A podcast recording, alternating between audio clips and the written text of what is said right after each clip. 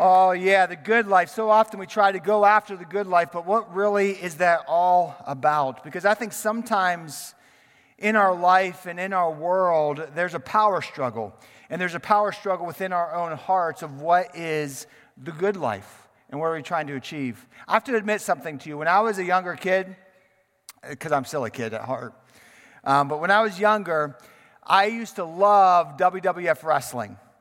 And just to be honest and, point, and, and real with you guys, I'm a Hulkamaniac. Yes, I love the Hulkster. Thank you, thank you, thank you, thank you. And I listen to him every Saturday night when I watch them wrestle. Make, say my prayers, take my vitamins, and I did that. Why? Because Hulk Hogan told me to. I loved it. And, and fast forward a little bit, as there's another wrestler came on the scene. His name was the Ultimate Warrior. And there was a time when the, uh, both Hulk Hogan and the Ultimate Warrior were own uh, champions. They both had a championship belt. And there was a WrestleMania where they were both clashing in the ring. There was a power struggle because who was the ultimate champion? I mean, I love that match. Still, sometimes I go on YouTube just to watch it because it was so awesome. I'm not going to tell you what happened. So if you're interested, go on YouTube, look it up. I promise you, you'll enjoy it. But you know, power struggles are real, aren't they? All throughout history, we have seen the world in power struggles. And can we just be honest here for a moment today? A lot of times there are power struggles within all of us as well. I think so often, if we're honest, we live our lives kind of like that old Queen song. You know it. I want it all. I want it all. Yeah. I want it all. And I want it. Yeah, you know it. You guys were the best service. I feel like a headliner now. But here's the thing we live that life, don't we? We live in that way of, I want what I want, I want all of it, and I want it now. I want what I want. And that's the power struggle within our heart, and that's the power struggle within our own culture. And it's all deep rooted within our soul. Let's just be real. I, am in the same boat. I struggle with it. I have bad attitudes with, in, with this as well. Okay, it's, let's just be real. We all struggle with that at some level. And here's the power struggle of our culture. You ready? The power struggle of our culture is entitlement. It's entitlement. And I know we don't like to talk about it, but it's a real hardship for many of us, isn't it? Self entitlement is a problem because it becomes a me first mentality. Everything revolves around me. The world should revolve around me and what I feel I need and what I feel I want. And, the, and, and we bring it into the church. And so often we bring this attitude in the church well, I come to the church and the church should serve me and do what I want and do things the way I want them done. And, and I just, I don't want to put a lot into it. You just, you just kind of do your thing, and give me the show or give me the stuff that I want. And we have this bad attitude of entitlement. In psychology speaking, there's a couple reasons why I think we fall prey to this attitude. The first one is sometimes we're trying to hide an underlying issue of maybe our past wrongs. Maybe we're trying to overcome or shield the wrongs that we have made in the past. Or the bigger problem, let's just be real, sometimes we get a little bit too used to getting our own way, don't we? We're just a little too accustomed to getting what we want. And that's the kind of culture that we have developed in our society. And it's really hurting us as individuals. And it's hurting the church. You know, we all just went our own way. You know, my boys, they're on all types of different activities. And it, it breaks my heart when they're disappointed. But can I just be honest with you? I am happy sometimes when they don't make the team. I am happy sometimes when they're not good enough. You know why? Because that's life. Life is full of disappointments, and not everybody gets a trophy. And we got to remove ourselves from this entitlement factor in our lives that we get all we want. And we see how we treat others in the church sometimes. We see how sometimes we bring this attitude when we go out to restaurants and we have people who serve us. You know, eh, let's just be real. Sometimes we have that bad attitude that, that destroys us. And here's the problem with it what, what tends to happen is we, we live these lives where we feel we, we should get what we deserve, and we have a misunderstanding of what our rights and what our privileges And before we know it, we think, well, these privileges are really my rights and I deserve it in my life. And if we don't change, if we don't do anything to change, then, then all we're doing is trying to build up our own little kingdoms. And so many of us, let's just be real, I struggle with this too. Let's, let's be honest. So many of us struggle with focusing more of our attention at trying to build our little kingdoms rather than investing in God's kingdom. And there's a big difference. There's a big difference. And so many of us are left with disappointment in our life because we thought the good life was in my kingdom, was trying to achieve what I want, the world I want, the job status I want, or the sports focus that I want my kids to have, whatever it might be. And we're so distorted on what we should really be focused on. It's not my kingdom, it's His kingdom. And all it does is lead us to more and more disappointment and more dissatisfaction in our life. You know where entitlement starts? It really starts with pride. A heart full of pride is what really develops an attitude of entitlement.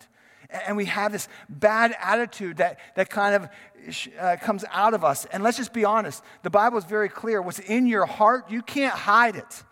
Jesus said, What's in your heart comes out. And oftentimes, your attitude reveals what's in your heart.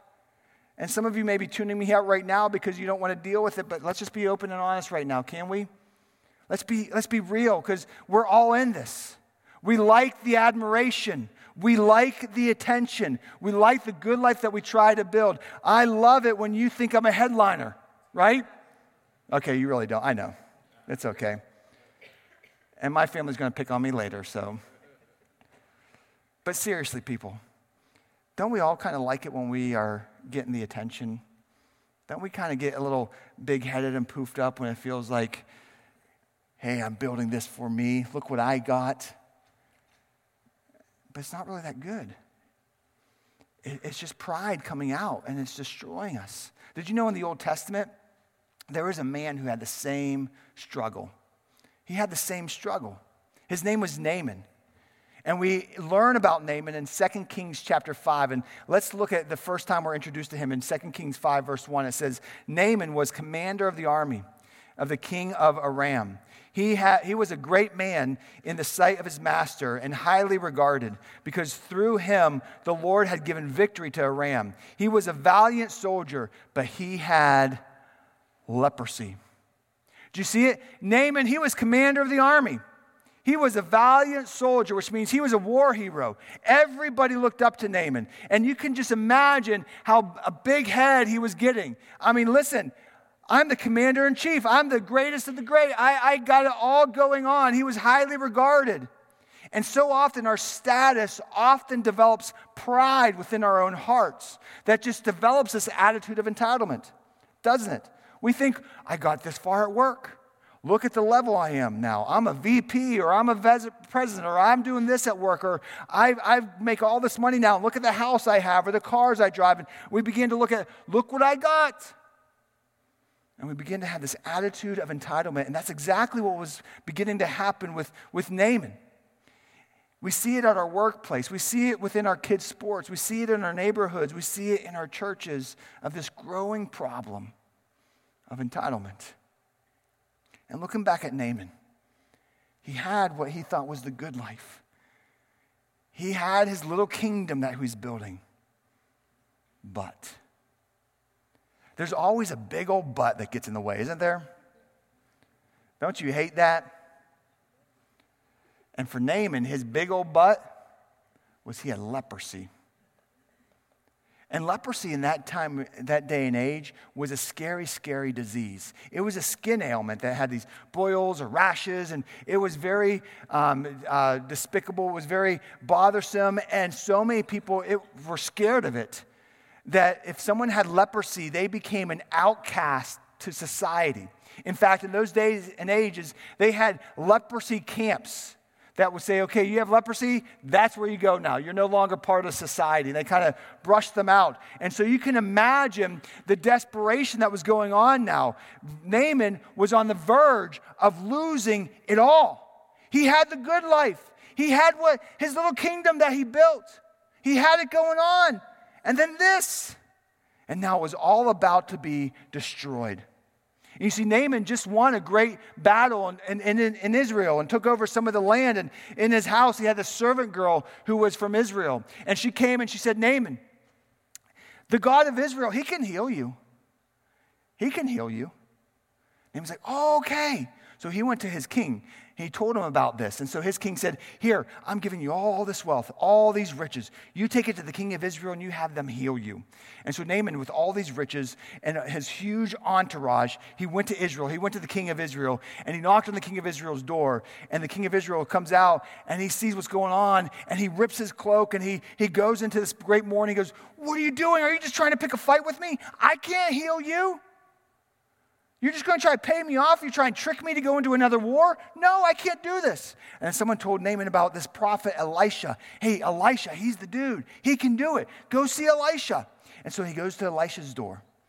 And you can just imagine the whole entourage of him coming up here to uh, Elisha's door. He knocks on the door and he's expecting for great things to happen.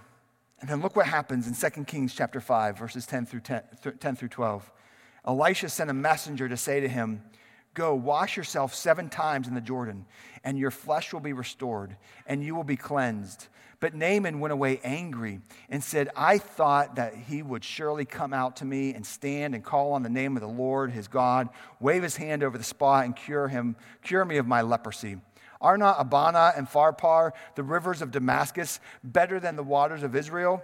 Couldn't I wash them, wash in them and be cleansed? So he turned and went off in a rage. Did you catch that? Naaman was ticked off. He went off in a rage. Why? He's like, Elisha, don't you know who I am? I knocked on your door and you sent a servant to come talk to me. Don't you know who I am? And not only that, I mean, why'd you just come out here and wave your little hand, do your little tricks, and heal me? Let me go back on my way. You're kind of pushing me through the motions. You're telling me to go down this Jordan River? That's a nasty river. I mean, that's where the commoners, that's where the, you guys all wash and bathe. And I, I don't want anything to do with that. That's a disgusting river. It's like the Ohio River in Pittsburgh. It's, you never know what's going to float up in there. Right? It's despicable. And you're telling me go in this river and dunk seven times? What in the world are you doing? And you can just feel and see and sense the anger and rage brewing in this man's heart. Why? Because he felt he deserved better. And I wonder how many times we struggle with that too. And sometimes God just wants to take us on a journey. You know what the problem with entitlement is that we begin to perceive ourselves as deserving of certain un- unearned privileges. That's the problem with entitlement. We think we deserve better. We think we deserve more. And it's like our right to have that. And here's the problem Naaman wanted the good life, he wanted to be cleansed, and he felt that he deserved to be cleansed. And Elisha should just have done, did his thing, called on God, and let Naaman go back to his life. And if we're just honest with ourselves, and I'm, I'm talking to me here, guys, sometimes we have that same attitude, don't we? Listen, just give me what I want. Do what I'm asking you to do. Let me go back and let me enjoy my life. Let me go back and enjoy what I really want to do. Let me focus on the kingdom I'm trying to build. You know, Jesus, we come to him and we say, Jesus, come on, you can do this. Just throw a couple Hail Marys, do this and do that, and just give me my life. But can I just be real? I think God's looking for a little bit more. I think He's looking for a little bit more from us. I think He wants to take us on a journey. He wants to take us on a faith journey that pushes us into trusting Him fully. You see, God didn't just want to heal Naaman, God wanted Naaman's life. And I think that's what he wants from us too. He wants us to go on a journey with him. He doesn't want the easy way out. At some point, we need to understand the difference between just giving our lives to Jesus, just being a believer of Jesus, and being a follower of Jesus. There is a big difference. At some point, we need to look beyond ourselves, beyond me, and see what God really wants. You know, biblically speaking, Jesus calls us to be a disciple. And the disciple is a learner who accepts the teaching of Jesus, not just with words, not just in belief, but in our lifestyle, with the choices we make, the decisions we make, the, the, the actions we commit to. And the word disciple is used 269 times throughout the New Testament. So much more than any other word that is used to describe someone who gives their lives to Jesus. And as a disciple, we are called to an action, and we are called to make disciples. Jesus was very clear before he ascended back into heaven, he was very clear with his command to all of us, which in Matthew 28, this is what Jesus said Therefore, go and make disciples of all nations, baptizing them in the name of the Father, and of the Son, and of the Holy Spirit, and teaching them to obey everything I've commanded you. And surely I am with you always to the very end of the age. Did you see it? Jesus said, You are to be my follower, and as my follower, you are to make disciples. That's what I'm calling you to do. And every one of us at some point should find the ability to put aside our wants, our desires, what we feel we deserve, and figure out who am I imparting this to? Who am I discipling? Who am I bringing under my umbrella to raise up for Jesus? And if we are not imparting what we know onto somebody else, we're not making disciples. And can I just be real for a moment?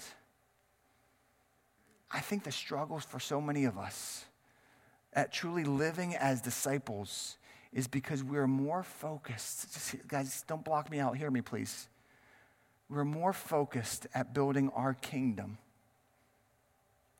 our life, what we think is the good life, rather than investing in His kingdom. And we miss out on God's best when we do that. That's what happens. The journey of being a disciple is difficult because going to the root struggle of our own heart, of our own attitudes, of our own nature that pull, tends to pull away from God and our own little kingdoms, rather than putting our focus on Jesus and what He truly wants and what He's calling us to. These steps, just like Naaman, they're challenging. You know why? Because they challenge us to make change.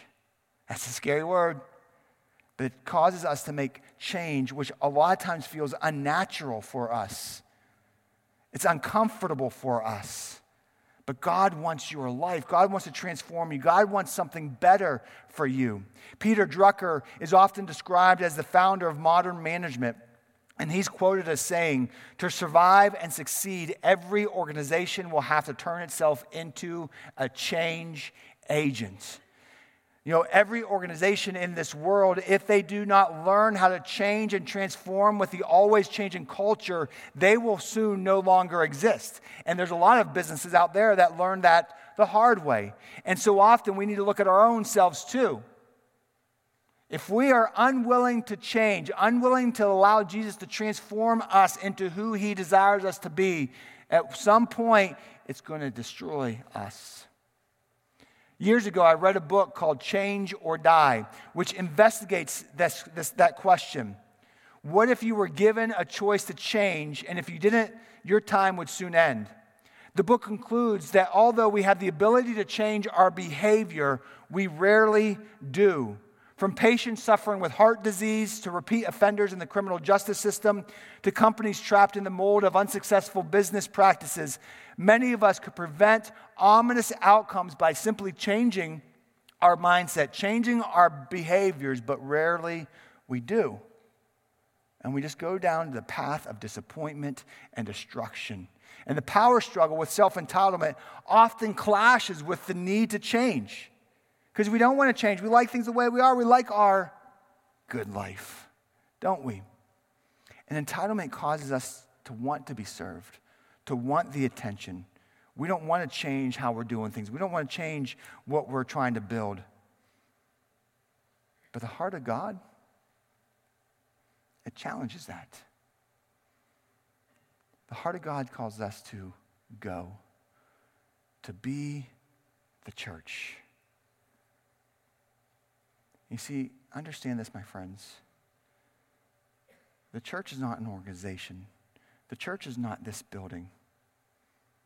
You are the church. You're the church. And we often want to see change in this world.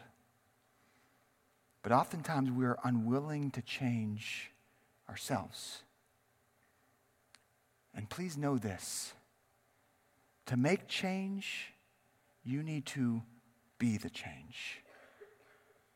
There's no way around it. You cannot gripe about this world if you're unwilling to change yourself. You just can't. The change starts here, here, and then my actions.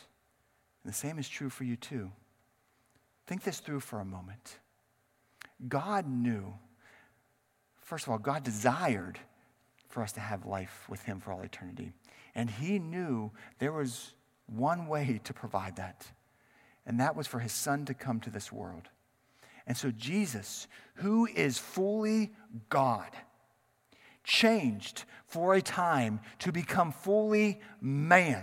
And he left everything he had in heaven to live and walk with us so that ultimately he would provide us the opportunity to have life for all eternity. The Son of God, the creator of everything that is, realized the need for that. And we need to see that too. We need to see that transformation in our life as well. Paul even said, this isn't in your notes, but he said in 1 Corinthians 9 that he would become all things to all people so that some might be saved. He knew the transformation had to happen. You see, there's no, step, there's no sidestepping this. Change is hard. Putting ourselves aside for the sake of other people is a challenge. And sometimes we just want to receive the most that we can possibly have by giving the least amount of effort. I struggle with that hey, give me everything I could possibly have, but I don't want to put much effort into it, right? And we live that way. But it just destroys us internally. It really does. It destroys us eternally. And that's the same problem with Naaman. Naaman just wanted a quick healing. He wanted to be treated like the elite man that he thought he was. And he just wanted to go back on with his life. But God had a different plan. See, God wanted his life. And God wants the same for us too. What is the good life? What life are you trying to build? Are you finding yourself investing more in your little kingdom or in God's kingdom? Because our kingdoms, they won't last. One day they will be destroyed. But God's kingdom is for all eternity. And just think about it, the kingdom that He is building for us is a place where the streets gold. I mean, can you think about that for a moment? Our most valuable possession in this world is the pavement in heaven. I'm going for that place. How about you? You see, my friends, this is all about a faith journey, and the journey of faith is what leads to the good life. It really is.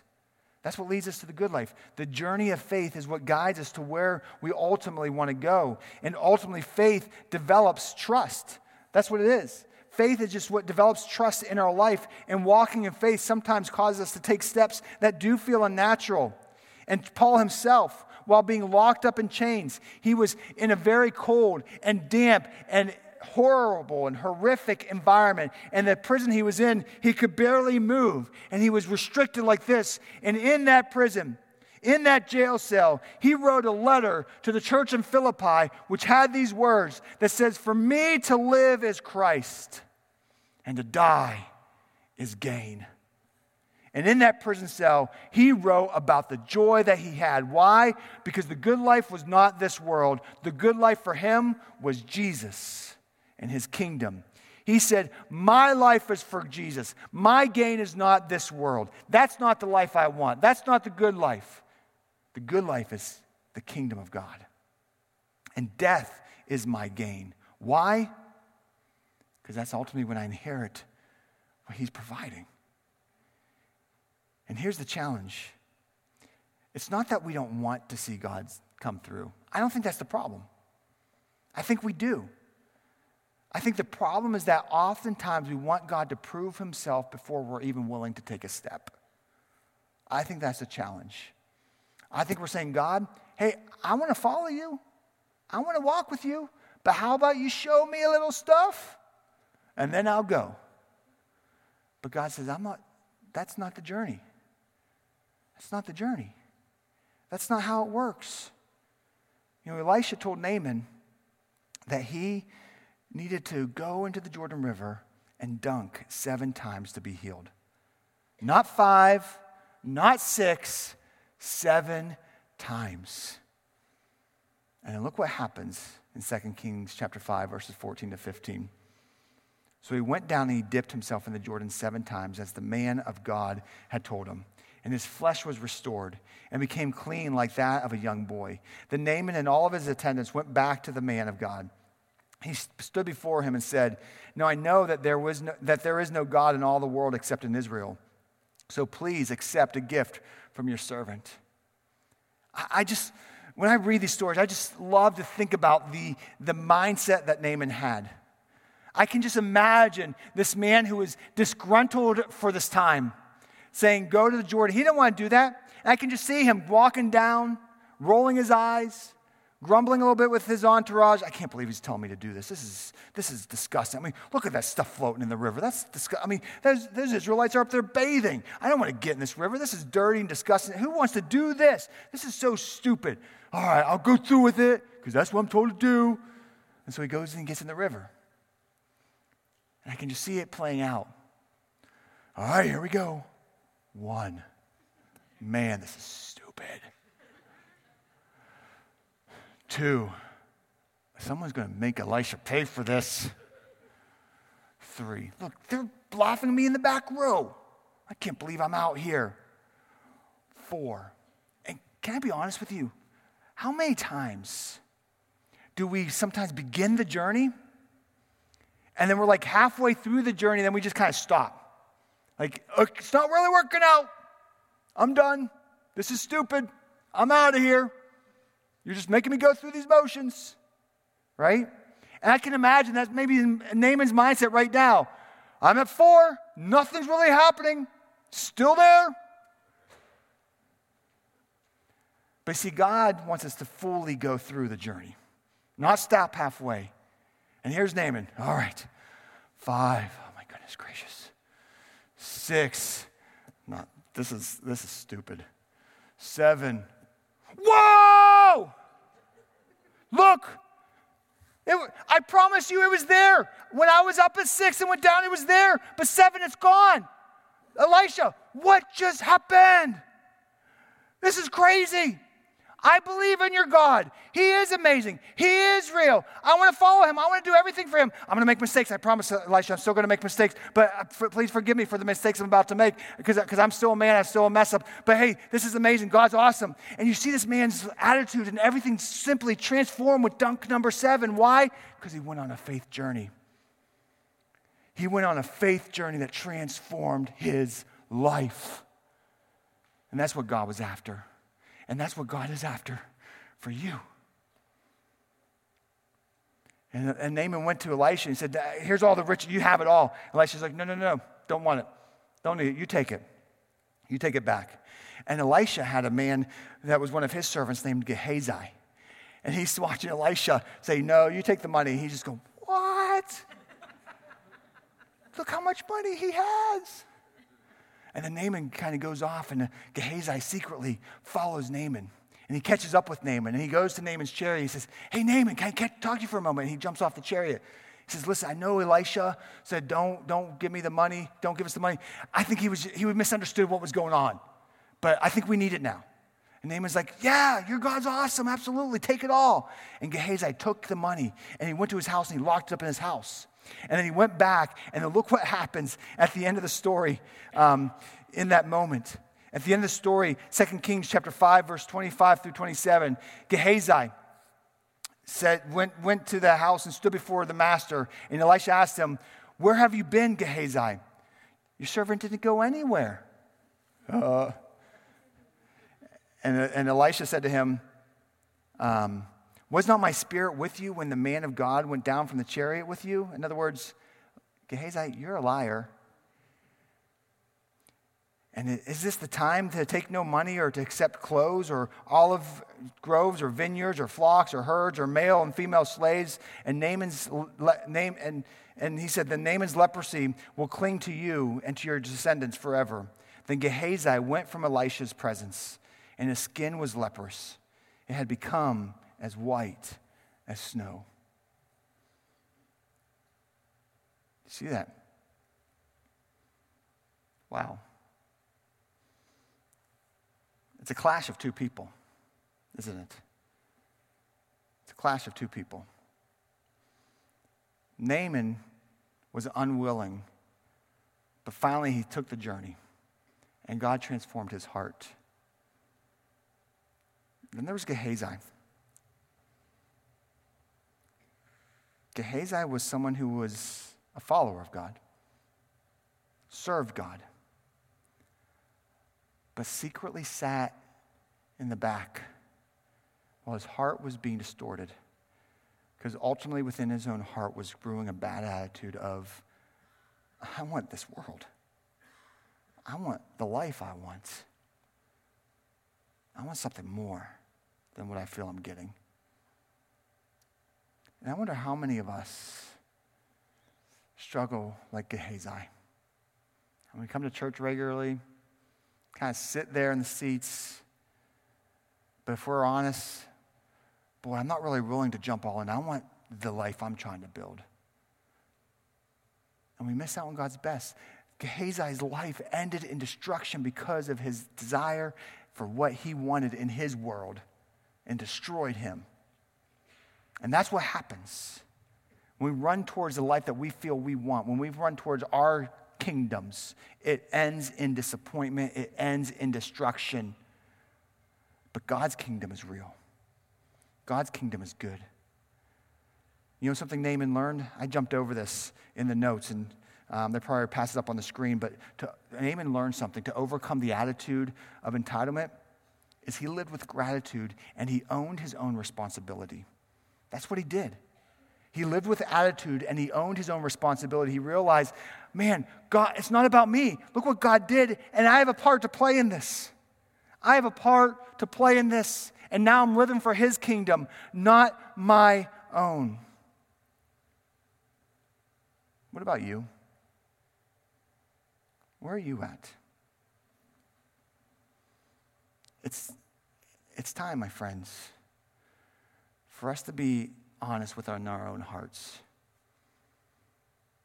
Like I said before, you can try to hide your heart, but your attitude reveals you. It does. And at some point, you need to be real with your own heart. What kingdom are you trying to live for? You're trying to live for the kingdom you're trying to build? You're going to be disappointed. Are you trying to live for God's kingdom? Living beyond me, beyond ourselves.